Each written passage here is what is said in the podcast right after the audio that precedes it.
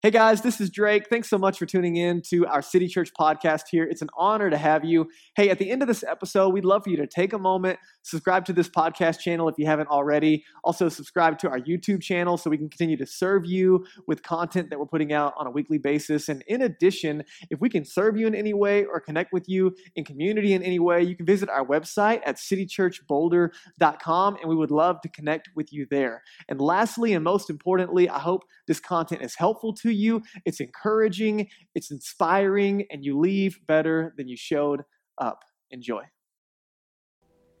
All right, guys, good morning. How you doing? Wow. You guys gonna go back out the lobby and get some coffee? How we doing? You guys okay? Everybody glad to be here? I am pumped that you're here. My name is Drake. I'm the pastor here. I am so glad that you chose to gather with us this morning. If you're online, grateful for you joining us there. We are in the middle of a series called The Gift. You guys pumped for Christmas? I, I am so excited. I love Christmas. Such a fun time.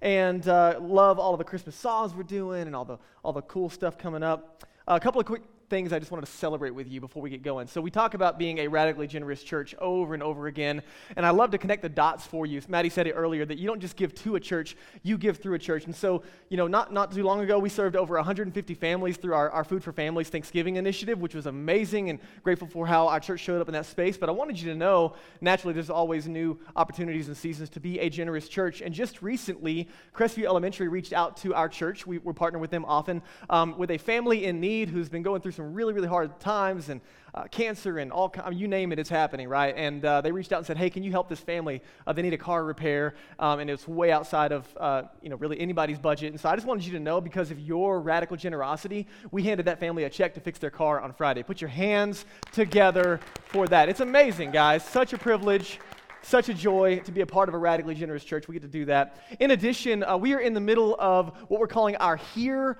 for Good campaign. So if you don't know, if you're new to City Church, new-ish, uh, uh, we're a two and a half year old church. We've been in this building um, for just a little bit, uh, like around a year and a half. COVID kicked off. That was a great time to be not in a building, but we had it anyway. And so we have the opportunity, we're putting our hands toward purchasing the property that we're in. And so if you've not heard about this campaign, you can go to our website. There's an entire page dedicated to it. There are booklets in the seat backs in front of you for the Here for Good campaign. Um, and this is just our effort at raising a million dollars toward a down payment on this building. If you're a guest with us, by the way, man, take this with a grain of salt. This is primarily for our City Church family. But I wanted to celebrate. As of today, we have raised over $400,000 toward this initiative. Put your hands together for your radical generosity, guys. That's amazing. It's absolutely, I got coaches, I've got churches that are way bigger than ours, and they're like, How'd you do that? I'm like, ah, I don't know. God did it. It's just what He does. And so, man, we are hopeful and excited for, for our effort toward permanence. That we're not just a church in and for the city, but we have a desire and a vision to be a church here for good. You guys with me on that? And so I'm so pumped for all that God is doing. I just wanted to say thank you for that. And as we get into today's message, again, we're, we're kind of taking three weeks looking at the Christmas story, specifically the manger scene. Now, really cool. I want to just give a shout out to everyone that took some time after our gathering last week and put their feet and their hands to work and did a thousand door hangers in our North Boulder neighborhood over here. Put your hands together for all the sweat equity that went into that. There wasn't much sweating because it was nice and cool outside. But here's what's awesome: is in the middle of us getting these door hangers out, letting people know about Christmas Eve, uh, we had someone actually donate a manger to us in their gratitude, which is awesome. And and uh, I don't know where that ended up. I think it's at somebody's house. But um, I want you to think about it. What do you picture when you see the manger? That little nativity scene. You know, you got maybe a little baby Jesus and some, you know, Mary and, and Joseph and maybe an angel and, you know, maybe some animals. And then there's normally like, what, three wise men floating around there somewhere, right? So we've been looking at this passage in Matthew 2. Let me show it to you. If you missed week one, you can go check it out on our YouTube channel or our podcast. But Matthew chapter 2, it'll be here on the screen. Verses 10 and 11 captures the verses, or, or rather the story of um, what happens when the wise men show up. You guys got that for me? You guys got it? Matthew 2. Awkward pause. Look at that. Put your hands together. Put your hands together. All right, all right. Our, our, our uh, tech is like blowing up back there. If, if anybody's got like an extra MacBook Pro laying around, hook us up, okay? Tis the season. All right, anyway, Matthew 2. When the, the wise men see the star, they rejoiced exceedingly. We talked a lot about this last week, so you can go back and catch that piece. With great joy, they're so pumped. They go to the house, they see the child with Mary, his mother, and they fall down and worship him. And then, opening their treasures, they offer him gifts of gold and frankincense and myrrh. I don't know how familiar you are with the Christmas story, where you are on your faith journey, if you've been following Jesus for a minute, if you're new to faith, if you're skeptical of faith, if you've been hurt by the church, you're just unsure of where you stand when it comes to this whole Jesus thing. But my goal today is to invite us a little deeper into God's heart, God's heart for us and how that actually might influence what we do when we leave this place today. Now, in this story, I want you to imagine odds are historically, by the time the wise men actually get to Jesus, he's probably a toddler. He's not, you know, I don't know, in your mind, time, but you know, we have these scenes of like little baby Jesus hanging out in the hay, little baby, you know, in the little, right? But it's probably little baby Jesus playing Baby Shark for the millionth time. You know what I'm saying? Like, it's, it's that age. If you don't have a two year old, you have no idea what I'm talking about. Just YouTube Baby Shark and play it a million times, you're going to know what it's like to have a two year old. I just imagine these wise men bow, bowing down to a toddler, right? I mean, this is a scene not as calm and as quiet as maybe the manger scene that we normally have in our minds. And they show up and they give three gifts, and they're unusual to us, although gold would be appreciated. Maybe a little unusual, but they would have been very valuable. They would have been incredibly useful. But what's really unique about the Christmas story, maybe you didn't know this, is that these three gifts serve as incredible symbolism of who Jesus is and what he came to do. And so we see gold, which, which we're going to talk about next week, is it represents Jesus as king. We're going to see frankincense, which we talked about last week, which is Jesus our high priest. And today we're going to talk about myrrh, which is like this valuable gum-like substance that occasionally was used like as an antiseptic. Okay, and so you have this. I, I don't know if you, are familiar with the story, but when Jesus is hanging on the cross, and the Roman guards they offer him wine mixed with myrrh as as a numbing for the pain. It was often used as an ingredient to embalm the dead. This would have been what they used to prepare Jesus' body after he was crucified, going into the tomb. And, and, and what this symbolizes for you and I is Jesus as what scholars refer to as the suffering servant. We're going to look at that text today. Or, uh, as John would call him, the Lamb of God sent to uh, take away the sins of the world. And so today, you and I are going to look at what, what Jesus would ultimately endure for us on behalf of humanity and what that actually means for you and I. And so let, us just kind of back up because before we get into the Isaiah passage we're going to look at today, I think we got to do some groundwork, okay? And so if you're taking notes, this is for you. I love to take notes because, because I, I can't remember hardly anything on my own. And so, you know, get your phones out, whatever you need to do to write some things down. But I want you to think about it. The intersection, if you're like me, the intersection of pain over time becomes a, a really large struggle, doesn't it? Think about it. When you and I have this intersection of pain over time, it really starts to move into this really deep struggle. Like, I don't know where you walked in. Maybe you're on like a really, really great place, or maybe you're in a really deep struggle. Like, I don't like pain in general, but, but, but then when pain sticks around, it gets really frustrating, doesn't it? Like, I, I didn't invite you to show up and make your home here. And so we've all found ourselves at this intersection in life of pain and, and and then the endurance part, where, where, again, the experience of pain and the frustration of it sticking around for longer than a millisecond really starts to bother us, right? It pushes us to places of frustration, of deep struggle, maybe even places of despair or just giving up altogether. That, that when life gets hard, you and I really start to struggle. And as we talk about this concept, I'm, I'm just aware that we live in this culture of short attention spans and chasing the next best thing and instant gratification and you know we have a microwave culture that that we just naturally like resist pain don't we? I mean it's definitely in my heart to avoid it at all costs especially when it appears to be making plans to stay a while. I'm like no thanks. Let's figure it out. So this is true. Think about it just in your own life. I don't know where you're walking in but think about your relationships.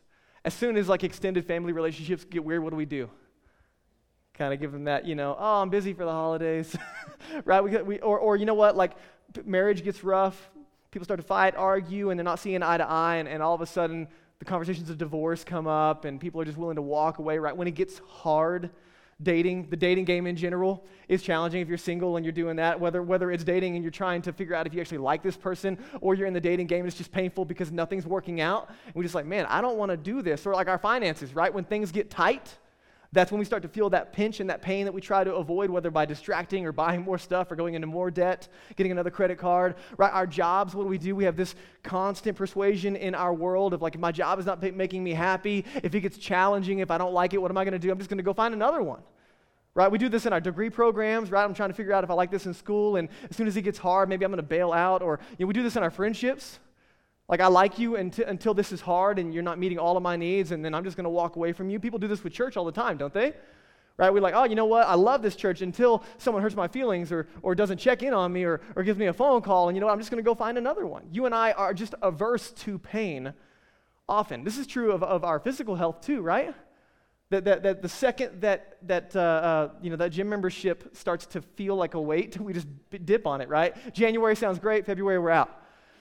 No, no way, right? Or, or, you know, this is true of kids too, right? Like, at first you're like, yeah, man, love my children. And then you're like, man, where's the return label on these, right? The pain, the pain makes it challenging. And, and again, the reason I, I'm sharing this is because I realize all of us come to these intersections at different places and different times. Sometimes the pain is heavy, sometimes it's very, very shallow. Um, but this is also true when it comes to faith.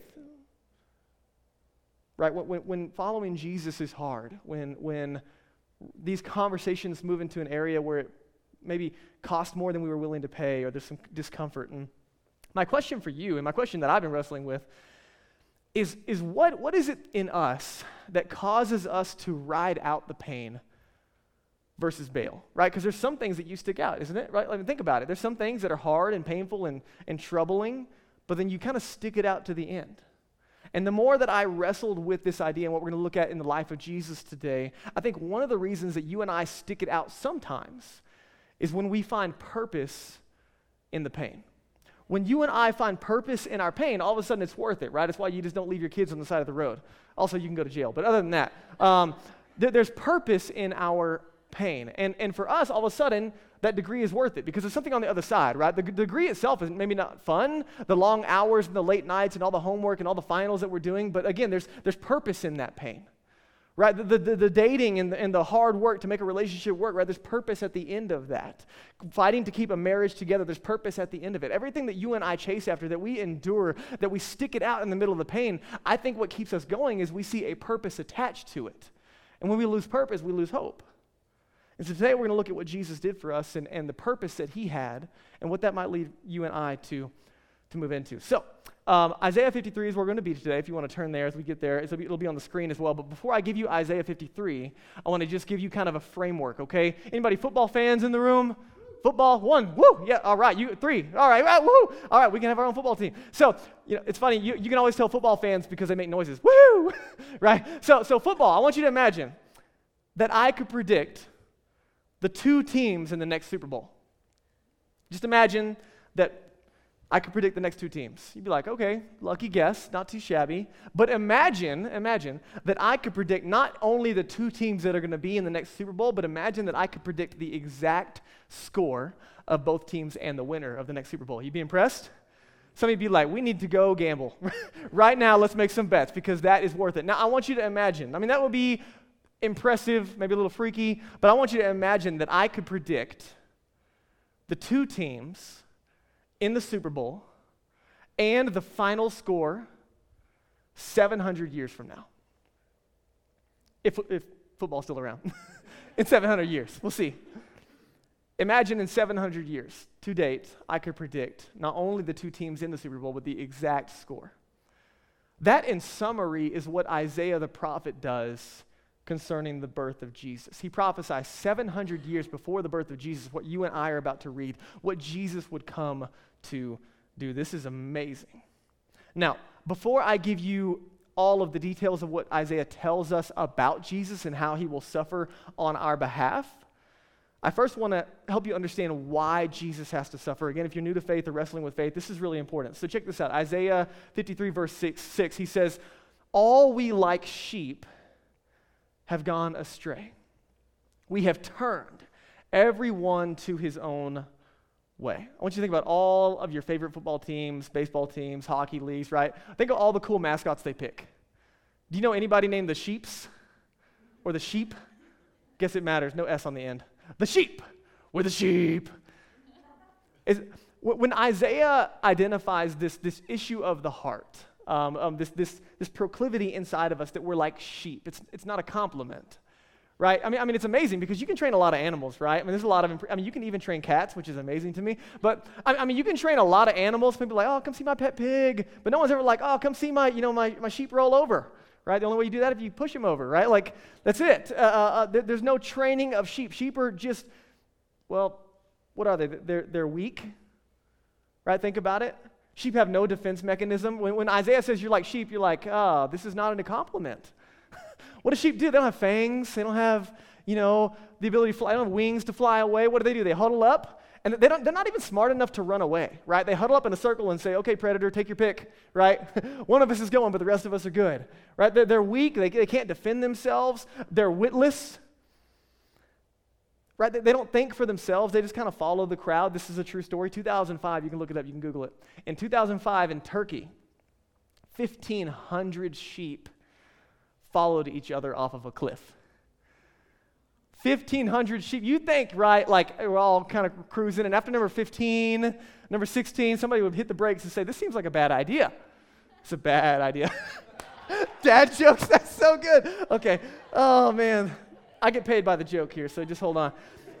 1,500 sheep, man, that's almost embarrassing. All right, so they're, they're, all right, 1,500 sheep, right? 400, here's the sad news 400 of those sheep die. But the rest live because they created like a sheep pillow down there with all the, I, I kid you not, 1,100 sheep survived because of the nice cushion that the 400 provided. That's sad. That's true. They're witless. Sheep are witless. They don't think for themselves. And the last thing is, is sheep are wayward. When Isaiah helps us understand the condition of our heart, what, what Jesus would come to do, why? Why? Because we have this proclivity in our hearts to wonder. Right? You think about it. Hey, where are you going, sheep? I don't know. Of chewing some grass here. Look up. Hey, look, there's some grass over here. Hey, there's some grass over there. Hey, there's some grass over there. All of a sudden, right, you're off a cliff, right? You're like, how did I get here? And, and you and I have these tendencies, don't, don't we? Right? Oh, hey, look, there's a new car. Maybe that'll make me happy. Oh, nope, now I'm just in debt. oh, hey, there's a, there's a you know there's a relationship that maybe oh no that that hurt. Hey, you know what? This is an experience everyone else is trying. Maybe I should. Oh no, that didn't work out for me. Right? We have these wayward tendencies of just looking at the next best thing. And what Isaiah is saying for you and I is we need help, don't we? I, I need help because I have this tendency in my heart to go away from God's path and his plan and to do my own thing, to think it's going to work out better, to think that that instant gratification is going to be better than God's plan. And whether or not we are actively, you know, rebelling in our minds and hearts against God or we're just kind of doing our own thing, this is what Jesus came to address. So let me show you 700 years before the birth of Jesus, Isaiah prophesies in Isaiah 53. Check this out. Speaking of Jesus, he was despised and rejected by men, a man of sorrows and acquainted with grief. And as one from whom men hide their faces, he was despised, and we esteemed him not. Surely he has borne our griefs and carried our sorrows. Yet we, we esteemed him stricken smitten by God and afflicted. Isaiah goes on in verse 5. And he says, But he, talking about Jesus, was pierced for our transgressions, he was, he was crushed for our iniquity. Upon him was the chastisement that brought us peace. And with his wounds, we are healed. And the Lord has laid on him the iniquity of us all. He was oppressed and he was afflicted, yet he opened not his mouth like a lamb that is led to the slaughter, and like a sheep that before its shears is silent. So he opened not his mouth. So Isaiah predicts Jesus' brutal crucifixion and, and all the events leading up to it. What's amazing is, additionally, Isaiah even talks about how he's going to be buried in a rich man's grave. Right? It's amazing. How did Isaiah know 700 years prior that the body of Jesus would be laid in a rich man's grave? But you got to ask the question because the Christmas story might be familiar to you. Like, what does all this mean for you and me? Like, like why should I follow Jesus? I mean, is, is there anything more to this than just something to reflect on and make me grateful?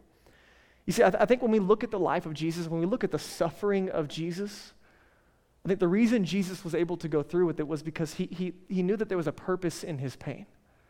You see, I, I think when you and I begin to grasp the magnitude of Jesus' suffering on our behalf, when we, when we, when we really get a hold on the depth of his love for you and I, that you and I don't come to Jesus, we don't, we don't live our lives in a way where we just kind of casually say we're Christians. Like, oh, yeah, I go to church. It's a thing I do. It's, it's a, you know, on my identity list. We, we don't casually approach it because it's so overwhelming to see the picture and the devotion and the de- declaration of God's divine love for us that the only reasonable response when we look at the sacrifice and the suffering of Jesus on our behalf is all of ourselves. I don't follow Jesus because I have to. I follow Jesus because of who he is, because of what he's done. He's that good. And I want to I want to fast forward with you from this passage to Jesus in the garden. And I'm just going to kind of paint a picture for you, okay? So I just want you to sit in the narrative with me. This is right before Jesus goes to the cross. So all of these events being prophesied by Isaiah, I'm going to just kind of fast forward verbally and give you the story. Jesus is in the garden. He's got his 12 disciples with him. He invites them to come and pray with him. He knows the cross is coming. He knows all of that's about to happen. And he says, Hey, I want you to come, pray with me, stay awake. And then he goes a little further from where they're hanging out. And then literally, Jesus falls to the ground. His followers, his buddies, they fall asleep and he's all alone and he's preparing to do what he came to do. And in that moment, Jesus' body speaks before he speaks a word. That he finds himself, his body, the posture of someone too desperate to stand. Jesus, all alone, begins to experience a medical condition called hematidrosis, which is the literal bursting of capillaries under, under the immense amount of stress that he's in, to where he begins to sweat drops of blood.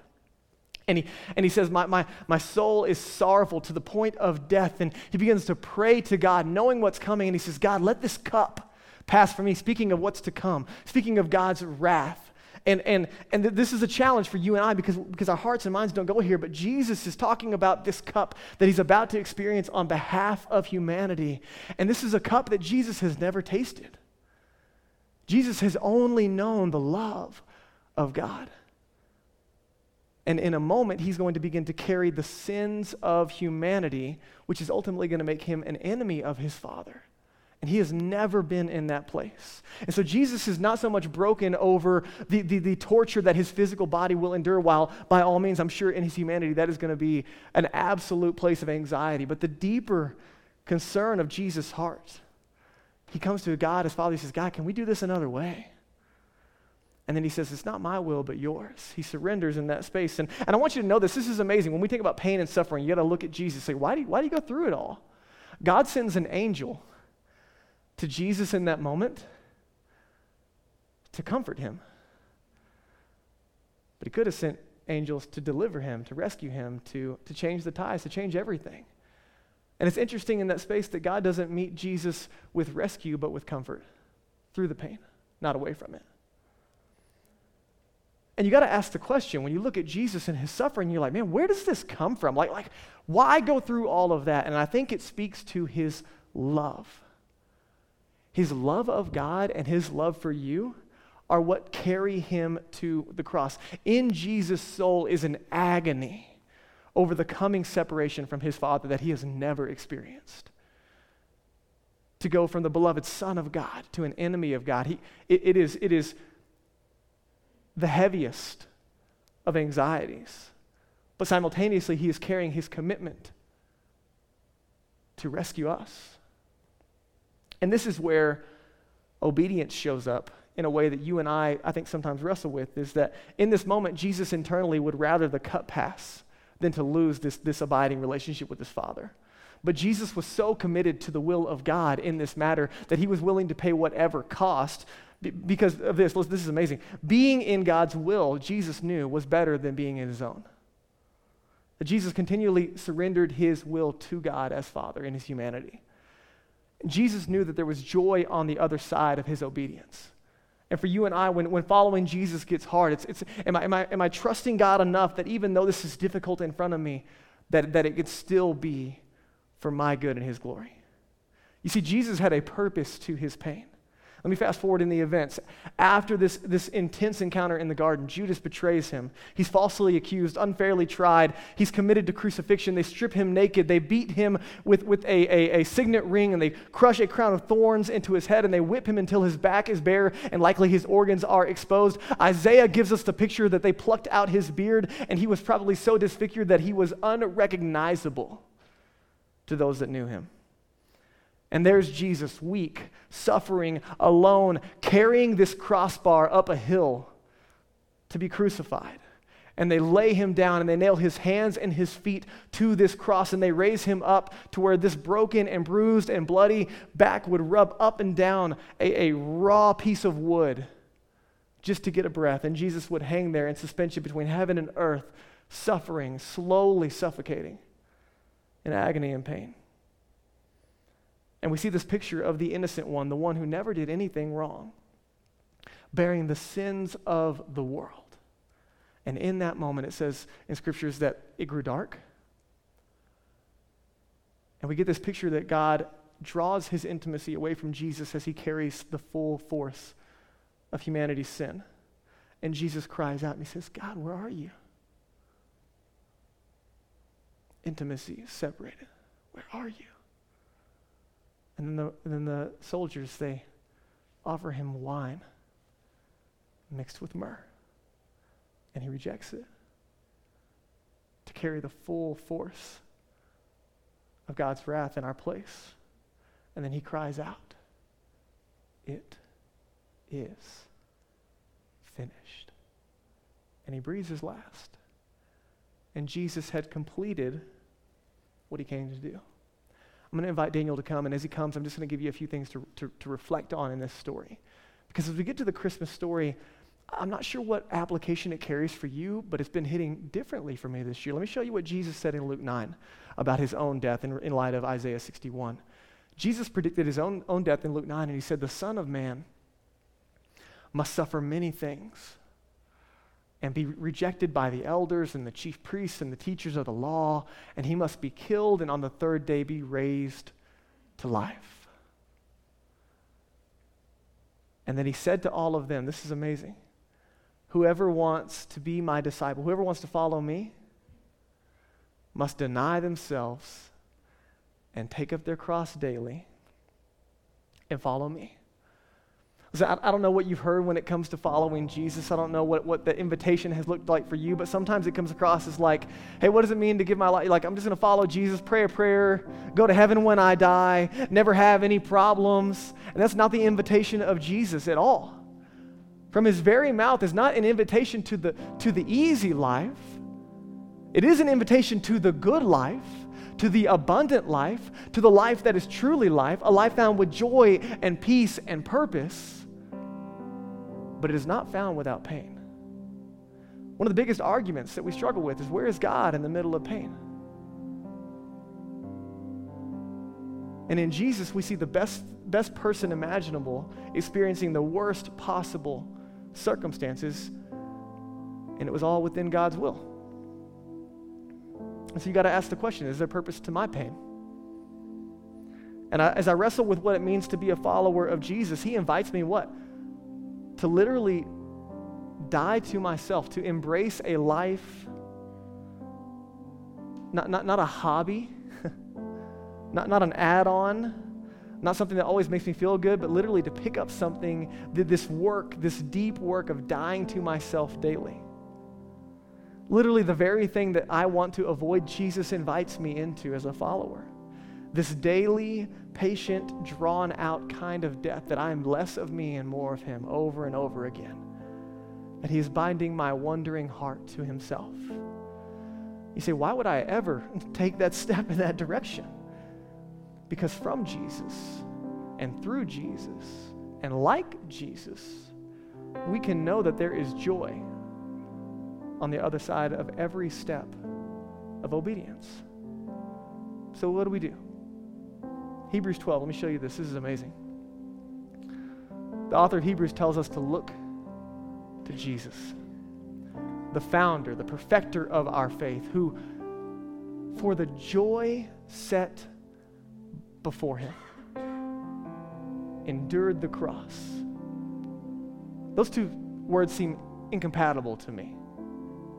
The joy set before him endured the cross, despising the shame, and is seated at the right hand of God. What do we do? We look to Jesus and his endurance on our behalf to serve us in our endurance, to serve us in the heavy times and the hard times. That while not, not every pain is orchestrated by God for what it's worth, in Romans, God promises that all things can work together for our good. That even in the most confusing and frustrating of circumstances, there can still be purpose. And that keeps us holding on. Let me show you, you guys skip to me, skip to Hebrews 10. Let me show you this. This is the invitation for you and I as a result of what Jesus has done. Hebrews, author Hebrews says again, don't, don't throw away your confidence when it gets hard. Because it, there's a great reward. For you have need of endurance. So that when you have done the will of God, you might receive what is promised. You have a need for endurance. Life is going to be hard. Following Jesus is not easy, but it is good. He is good. Friday night, we had a night of worship and prayer here, and God did amazing things that evening. And we, we spent some time in Isaiah 61. You can go read it on your own in your own time.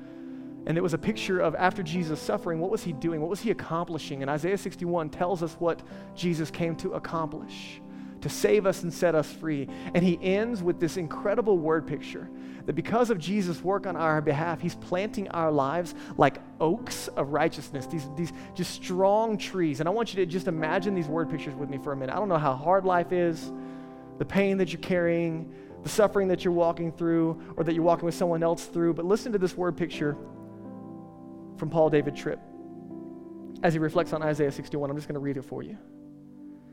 He says, What a beautiful word picture. Oaks of righteousness. What is this good news that Jesus brings? Except that he's saving us and setting us free and doing something deep inside of us. He asked the question why is the oak tree tall and strong? The answer is endurance. Oak trees are powerful. They're majestic because they have weathered years and years of withering sun and gusting winds and bitter cold. And every year, season by season, they grow in strength. Year by year and season by season, they send their roots deeper into the soil until they're virtually immovable. He says it takes dense wood and hard bark and deep roots to weather the harsh conditions that an oak tree must endure to be around for generations. But he says it takes generations for the wood and bark and roots to grow. And if this is a picture of long term spiritual sturdiness, then this is God's plan for all of his children oaks of righteousness. And then he says, But don't forget, at the bottom of the oak tree, you'll probably find some mushrooms. and their characteristics are the polar opposite of the oak tree. They grow up overnight, they're quickly gone, they're not strong enough to have deep roots. You can, you can reach down and flick one over if you want to. There's big, rapid, short lived growth, but it's not what God is after. That's why He chose the picture of an oak tree and not a, a mushroom to describe you and I. Because He's after oak trees. Long term spiritual maturity, not just for our eternal good, but also for the never ending display of His glory. Jesus came to do a work of saving and setting us free that we could never do on our own. He suffered in our place for our sin, not because we deserved it or earned it or maintained it, but because of His great love for us. But the work doesn't stop there. What God wants to do in and through you is so much greater than you can ask or imagine. So here's my just reflection questions for you before we worship together some more. And the first one is this How, how does Jesus' suffering move me to trust in and follow Him? I, I was wrestling with it. Maybe, maybe for you and I, you, you never responded to the invitation to deny yourself and follow Him. Not my way, but your way. Not my life, but your life. Maybe there's something that needs to die in me so that I might live. Maybe there's a dream that I'm holding on to that's keeping me from everything that God has for me. Maybe there's an area of obedience that I have been resisting because it's painful and hard, but there's joy on the other side. Maybe there's an area of, of control that I've been trying to maintain, and there's freedom on the other side. What does Jesus' suffering move me to do? The second question I'd like you to wrestle with is Am I more of a, a mushroom or an oak tree? How do I respond when it gets hard? What do I do with pain and suffering? Is there hope in the story of Jesus? Is there purpose in my pain? And here's my last question for you.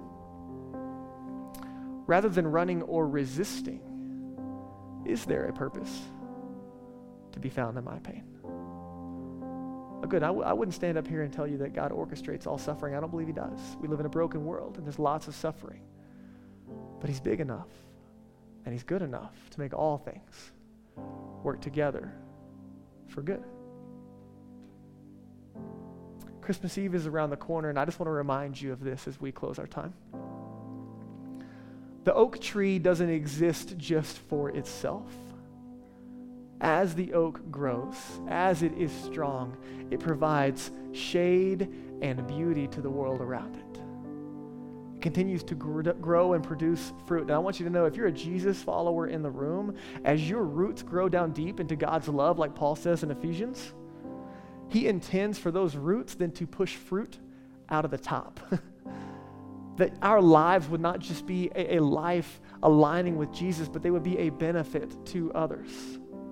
And so when it comes to Christmas Eve, this is a season as, and it's an opportunity to invite our neighbors, our friends, our coworkers to hear truly good news, to see good news through us, to hear good news through us, to experience good news through us. But then we get to invite them, come sit with me and hear truly good news. But listen, don't stop there. Invite them to Christmas Eve. Invite them to City Church. Invite them to your kitchen table. Invite them to uh, a walk around the park. It doesn't matter. Invite them into your life, recognizing that God is planting you for a purpose. Jesus has called us to live on mission, to help people find their way to God from where they are. Let me pray for you. As you bow your heads and close your eyes, this is just a moment of reflection as you look at the three questions, as you wrestle with Jesus suffering in your place on your behalf, what's your next step? Right now, in this space, the invitation to die to ourselves, to say yes to Jesus.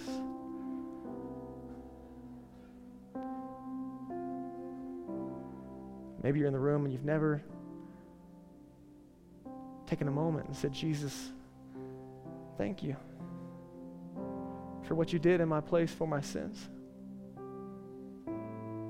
Jesus, I believe you died to save me and set me free. And I want to give you my life.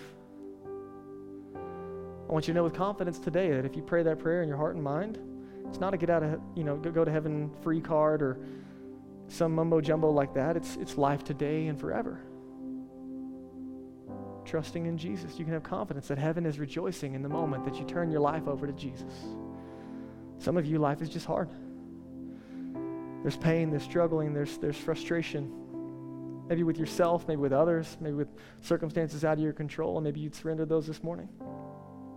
So, Father, we come to you and we say thank you for Jesus and his suffering on our behalf, in our place for our sin, so that we don't have to.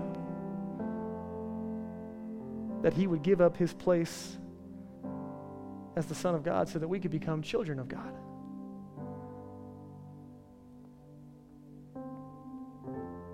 That you make enemies your family. So, God, I pray our roots grow down deep into your love. And I pray the overflow of that would be the way that we love our neighbors. And that heaven would be more crowded because of what you do in and through us. It's in Jesus' name. Amen.